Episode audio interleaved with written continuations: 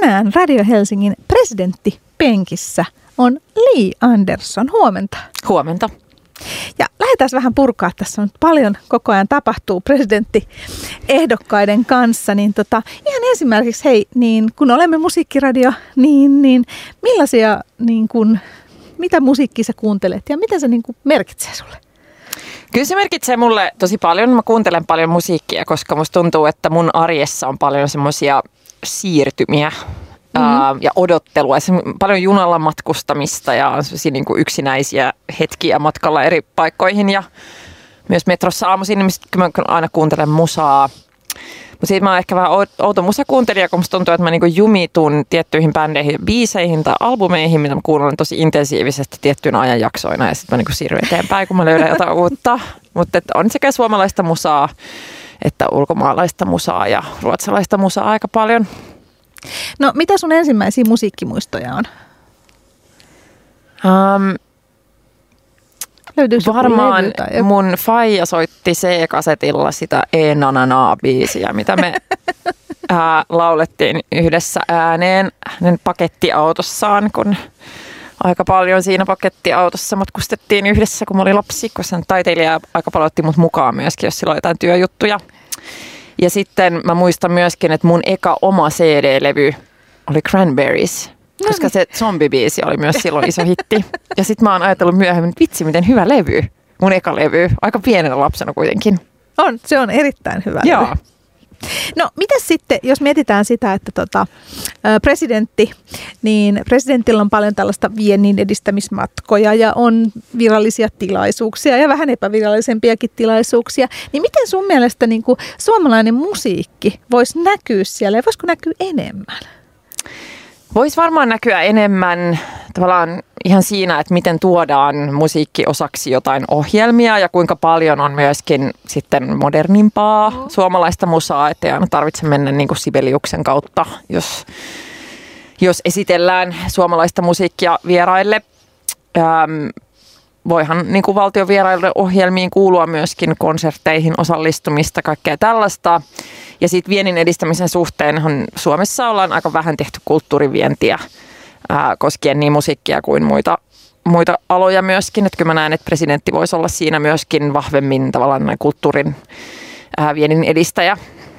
No mehän siis suomen kieli on tosi pieni kieli ja tota noin, sitten tietysti ruotsin kielihän on paljon isompi ikään kuin, että miten sitä ymmärretään, koska sitä ymmärretään Pohjoismaissa. Niin miten esimerkiksi vaikka niin kuin ruotsinkielistä suomalaista musiikkia voisi viedä eteenpäin? Se on kuitenkin tosi niin kuin, paljon laajempi kielialue.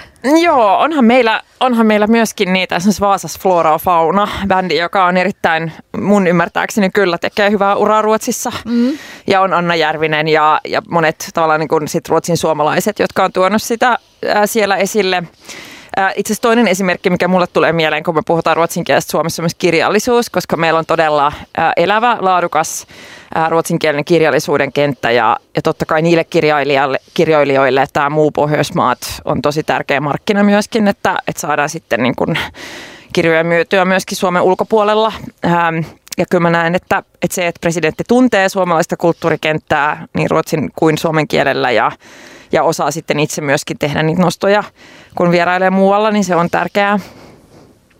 No nyt tässä on tota, tätä kampanjaa jo mennyt jonkin aikaa ja meillä on niinku rutistuksia tässä nyt vielä luvassa, niin sä oot pitkään Li Andersson ollut politiikassa, niin miltä tämä nyt tuntuu, että tämähän on niin kuin korostetusti henkilövaali. Sen näkee sekä median suhtautumisesta että ehdokkaista itsestään, että kaikesta. Että tavallaan silloin kun mennään eduskuntavaaleihin ja europarlamenttivaaleihin ja valtuustovaaleihin, niin nehän on siis puoluevaaleja. Niin nythän tämä on kuitenkin niin kuin henkilövaali. Niin miltä se susta tuntuu? Ää, en erityisemmin nauti siitä, ähm, koska mulle politiikassa se tärkein asia on kuitenkin poliittinen sisältö ja se linja ja nyt näissä vaaleissa on kyllä kysytty aika paljon asioita meiltä, jotka eivät liity ollenkaan ulko- ja turvallisuuspolitiikkaan, ei presidentin toimivaltaan, ei tehtäviin, ei politiikkaa ylipäätään, että kaikkea meidän ruoanlaittotaitoja ja lemmikkejä lapsuudessa ja pullia ja lempibiisejä ja kaikkea muuta. Ja sitten mä niin ymmärrän sen, että totta kai henkilöt kiinnostaa – mutta on niin kuin, tietty riski myöskin siinä, että jos se media niin kuin, ihan hirveästi keskittyy vaan ehdokkaiden henkilökohtaisiin ominaisuuksiin tai perhesuhteisiin tai elämäntarinoihin, että se varsinainen poliittinen sisältö sitten jää vähän kuin varjoon. Että se on kuitenkin poliittinen luottamustoimi, se on poliittinen johtotehtävä, presidentin tehtävä Suomessa, että me emme ole valitsemassa Suomelle kuningas, kuningatar paria, vaan, vaan niin kuin poliittista vallankäyttäjää ja siksi se, se ydinasia pitää kuitenkin olla myöskin niissä ehdokkaiden näkemyksissä mun mielestä, tai niin kuin ulko- ja turvallisuuspolitiikasta ja Suomen paikasta maailmassa. Mutta kyllähän sitten aika paljon presidenttiehdokkaat kysytään myös sellaisia tavallaan poliittisia kysymyksiä, mitkä ei niinku liity mitenkään presidentin tehtävään. Se on totta, mutta mun mielestä se, se tavallaan, ne puoltaa niinku paremmin paikkaansa mun mielestä, koska kyllä mä huomaan sen, että kun kyse on ää, poliittisesta vallankäyttäjästä, eli vaikka niin kuin presidentin toimivalta, ne varsinaiset vaikuttamismahdollisuudet liittyy ulko- ja turvallisuuspolitiikkaan, kyllä me kaikki tiedetään, että kaikki presidentit ovat ottaneet yleisemminkin kantaa ja nostaneet yleisemminkin eri asioita esille. Ja silloin ihmisiä kyllä kiinnostaa se, että mitä ehdokkaat ajattelee suomalaisesta yhteiskunnasta tällä hetkellä, suomalaisen yhteiskunnan tulevaisuudesta, miten ne suhtautuu maahanmuuttajiin, rasismiin, miten suhtaudutaan leikkauspolitiikkaan, niin kuin on tämän kaltaisia kysymyksiä, ainakin tiedän, että mun äänestäjiä kiinnostaa ne, joten musta on perustellumpaa, että sitten kysytään ää, tavallaan presidentin toimivaltaan liittymättömistä poliittisista kysymyksistä kuin se, että kysytään mun ruoanlaittotaidoista, jotka ovat huonot. Mutta miksi sä luulet, että se kiinnostaa ihmisiä? Musta on Koska kiehtovaa. henkilöt kiinnostaa. Ja siis Niin. ylä, onhan tämä, mun mielestä ylipäätään politiikassa koko ajan on mennyt yhä voimakkaammin tämmöisiin henkilöbrändeihin ja henkilötarinoihin ja kaikki selitetään aina henkilöillä. Vaikka mä kyllä itse väittäisin, että se henkilöiden esimerkiksi puolueiden puheenjohtajien vaikutus puolueiden vaalituloksiin, kyllä sillä on väliä, mutta ei se niin ratkaiseva asia ole kuin mitä välillä annetaan ymmärtää. Niin ja esimerkiksi eduskuntavaaleissa niin tavallaan välttämättä se henkilö ei sit niinku tule valituksi Niin. ikään kuin, jonka elämäntarinaa tai Juuri näin. Kissaa sä ja siis, et me, totikin niin mehän äänestetään henkilöä myös kunta- ja, ja alueen eduskuntavaaleissa, mutta et siinä nimenomaan on tärkeää, että kaikki ymmärtää, että äänet menee aina listalle eli puolueelle ja hyödyttää sitten aina niin kuin äänimääräjärjestyksessä niitä, jotka, jotka ne parhaimmat henkilökohtaiset tulokset saa. No mun pakko kysyä, kun sä oot tosiaan pitkään ollut jo politiikassa, että jos sä olisit tiennyt silloin poliittisen uran ihan alkuvaiheessa, että miten henkilöbrändäytynyt tämä nykyään on, niin miten sä olisit ajatellut poliittisesta urasta? En mä tiedä. ei, ei se varmaan, siis ei se, ei se olisi varmaan muuttanut mun, mun suunnitelmia ollenkaan, koska kyllähän tässä pääsee myöskin niiden asioiden parissa työskentelemään.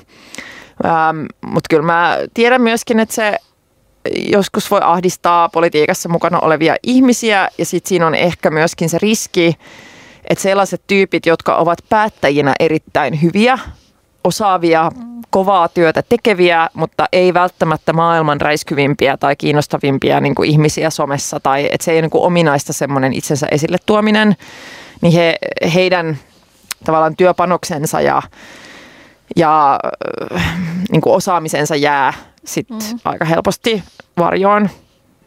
Niin ja somessa on tietysti helppo tehdä tavallaan sellaisia käristyksiä, jotka sitten... Mm. Niin. No mitä sitten, jos sä, kun sä kierrät tuolla Li Andersson äh, vaalitilaisuuksissa, niin mitä tavallaan niin kuin ikään kuin se vaalikansa kyselee? Nyt ei mennä mihinkään tentteihin ja muihin, mitä media Joo. kyselee, vaan mitä vaalikansa kyselee? Ähm, toki pitää muistaa, että jokaisen ehdokkaan tilaisuuksissa käy ehkä vähän erityyppistä vaalikansaa. se voi olla, että ne ei ole ihan yksi yhteen nämä kysymykset, mikä nousee vaikka mun ja Mika Aaltolan tilaisuuksissa, mutta, mutta mun tilaisuuksissa kysytään paljon Kaasan tilanteesta. Ähm, mä huomaan, että varsinkin vähän nuorempien, nuorempien tota, osallistujien kohdalla niin se on tosi iso kysymys ja, ja todella suuri huoli. Ähm, on kysytty paljon myöskin ikään kuin tästä uudesta tilanteesta, että NATO, mitä kaikkea se tarkoittaa, eikä tarkoita, miten paljon se tulee vaikuttamaan Suomen ulkopolitiikkaan. Sellaisia huolia ehkä siitä, että, että seisooko Suomi nyt sitten jatkossa yhtä johdonmukaisesti sellaisten tavoitteiden ja linjausten takana, mikä meille perinteisesti on ollut tärkeitä. Ja sitten kysytään myöskin kyllä sisäpoliittisia kysymyksiä, eli mun näkemyksiä niin kuin niistä eriarvoisuutta lisäävistä leikkauksista, mitä nyt tehdään, ja nuorten asemasta on tullut paljon kysymyksiä. Ja myöskin tästä Yhdysvaltojen ja Suomen välisestä puolustusyhteistyösopimuksesta. Onko sun mielestä ihmiset huolestuneita? Kyllä. Siis äm, huomaa sekä huolen maailmanpoliittisesta tilanteesta, äm, siitä, että tuleeko Suomeen sota. Yksi nelosluokkalainen pieni tyttö mm. kysyi tätä eilen multa yhdessä tilaisuudessa. Äm, siitä, millä tavalla me voitaisiin jossain vaiheessa saada rauha Ukrainan Gaasaan. Että, että kyllä se niin kuin huomaa, että semmoinen syvä huoli on siitä, mitä maailmassa tällä hetkellä tapahtuu. Mutta sitten on myöskin erittäin iso huoli Suomesta. Äm, niistä vaikutuksista, mitä näillä eriarvoisuutta lisäävillä leikkauksilla tulee olemaan monien pienituloisten ja pienipalkkaisten ihmisten asemaan ja, ja lapsiperheköyhyyden kasvun muodossa ja näin.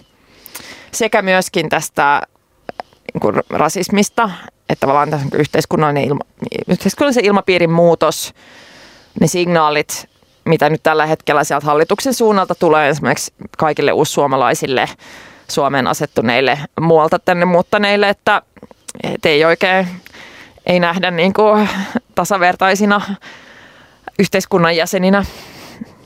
Joka on siis hirveän surullista. Kyllä. Näin niin kuin puoleksi ulkomaalaisena. niin, niin tota.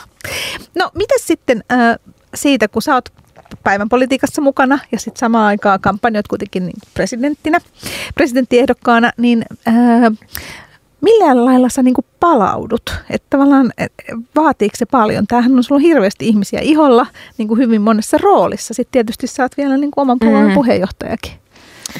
Ähm, mä, mä, mä, tota, mä tykkään tosi paljon siis vaalityöstä, mä tykkään niistä vaalitilaisuuksista ja ihmisten kohtaamisesta, mutta kun sä kohtaat jonkun, ähm, niin se vie myös, sä saat siitä energiaa, mutta se vie myöskin paljon energiaa, koska et sä voi olla sille, että sun pitää nähdä se ihminen, kuunnella mitä sillä on sanottavaa sulle, sun pitää vastata sen kysymyksiin. Sitten voi olla, että tulee ni, niin kuin kymmeniä tavallaan ja voi olla kolme neljä tilaisuutta niin kuin yhden päivän aikana, niin kyllä se huomaa, että illalla on tosi puhki, että ei niin kuin hirveästi jaksa ehkä olla silleen maailman parasta keskusteluseuraa omalle kumppanille Ni, niinä iltoina. Ähm, mutta poliittinen työ on, se on vähän sama sitten myöskin se arkinen työ eduskunnassa, että joo, se on raskasta, mutta se on myöskin antosaa. Että mä sekä, se vie multa energiaa, mutta se myöskin antaa mulle energiaa. Mutta ei ne nyt sinänsä mitään rakettitiedettä ole ne mun palautumiskeinot, että mä yritän ehtiä urheilla, yritän nukkua, aina se ei, ei onnistu kovin hyvin. Ja sitten pitää olla myös vapaa-päiviä, jolloin voi tehdä jotain ihan muuta. Ja tota, tässä mulla on vähän treenattavaa edelleen, mutta olen vähän parantanut juoksua verrattuna ennen vanhaan, jolloin mä ajattelin jotenkin, että pystyy niinku lomailemaan varastoon. Et jos on niinku pitkä hyvä kesäloma, niin sit jaksaa ilman vapaa-päiviä ihan sika pitkään, mutta niinhän se ei mene. Ähm, sen mä oon oppinut kantapään kautta, niin nyt mä yritän muistuttaa itseäni siitä. Tiedän tämän kyllä. Kyllä, ja mä luulen, aika monet tietää tämän. No, mitä politiikka on sulle opettanut, Li Andersson? Mietitään niin politiikassa oleminen? Oh, on se opettanut mulle tosi paljon asioita. On mahdotonta vastata tuohon kysymykseen itsestäni ja yhteiskunnasta ja muista ihmisistä. Äh, olen iloinen siitä, että politiikka ei ole muuttanut mun ihmiskäsitystä. Ähm, mulla on edelleen semmoinen kuin peruspositiivinen ihmiskäsitys, että ihan valtavasti äh, olen tavannut ihania ihmisiä, jotka – sanovat ihania asioita niin minulle kuin toisilleen tai jotka kertovat tosi henkilökohtaisia luottamuksellisia asioita ja mä ihailen myöskin sitä avoimuutta ja tavallaan niin kuin luottamuksen osoitusta, että kun sä jaat sellaisia asioita niin kuin sulle tuntemattomalle ihmiselle, koska sä haluat, että päättävässä asemassa oleva ihminen tietää ja pystyy tekemään jotain niille asioille. Ähm, politiikka on opettanut myöskin sen, mitä mä yritän sanoa myös kaikille, jotka ovat jotenkin peloissaan tai superväsyneitä tähän yhteiskunnalliseen tilanteeseen, että tulee niin kuin myöskin, että yhteiskunnan kehityshän ei mene niin kuin koskaan tavallaan suoraviivaisesti aina ylöspäin ja paremmaksi, mutta ei myöskään suoraviivaisesti aina vaan huonommaksi, että tulee niin kuin erilaisia ajanjaksoja. Että sen tietynlainen niin kuin aaltoliikehdintä on aika tyypillistä, että kun tulee joku yhteiskunnallinen murros tai joku tietynlainen vahva kehityssuunta, niin tulee yleensä myöskin niitä vastareaktioita. Ja Tämä tarkoittaa mulle sitä, että sen sijaan, että ikään kuin kaivaudutaan poteroon epätoivoisina ja todetaan, että kaikki on perseestä, niin kannattaa vaan sinnikkäästi jatkaa sitä työtä niiden arvojen puolesta, tavoitteiden puolesta, mitä itse pitää oikeina ja tärkeinä, ja luottaa siihen, että tulee myöskin mun tyyppisiä aikoja, parempia aikoja, helpompia aikoja toimia ja, ja pystymme kyllä vaikuttamaan siihen, miten nopeasti ne tulee ja kuinka voimakkaasti sitten ne ikään kuin vastatendenssit realisoituu politiikaksi juurikin jatkamalla vaan aina sinnikkäästi sitä omaa työtä. Ja tämähän on sellaista, mitä jokainen ihminen voi tehdä, että meillä on kaikki, äh, olemme kaikki poliittisia toimijoita ja subjekteja. Niin ja toisaalta just, että kun on pitkään politiikassa, niin on huomannut just tämän, että välillä niin, meni, niin sanotusti menee huonommin ja välillä, välillä paremmin. voittaa, välillä häviää. Joo. Onko se muuten tavallaan voittaminen ja häviäminen opettanut mitään? Ää, ää, mä oon iloinen, että mä oon saanut kokea molempia. On niitäkin, jotka ovat kokeneet vain häviöitä. Puolueen johdossa mä oon saanut kokea, on saanut juhlia vaalivoittoja, on saanut surra tappioita. Molemmat opettavat, joo, nöyryyttä. ja, ja toki sitten mun mielestä niillä voiton, voiton hetkenä kivointa on se, että sitä saa jakaa muiden kanssa, koska se on sitten aina niin yhdessä tehty. Et siinä on semmoinen joku kollektiivinen ilo ja ylpeys, mikä on ollut mahtavaa kokea. No, mites nyt sitten, Li Andersson, meillä on tässä viimeiset rutistukset menossa ennen vaaleja.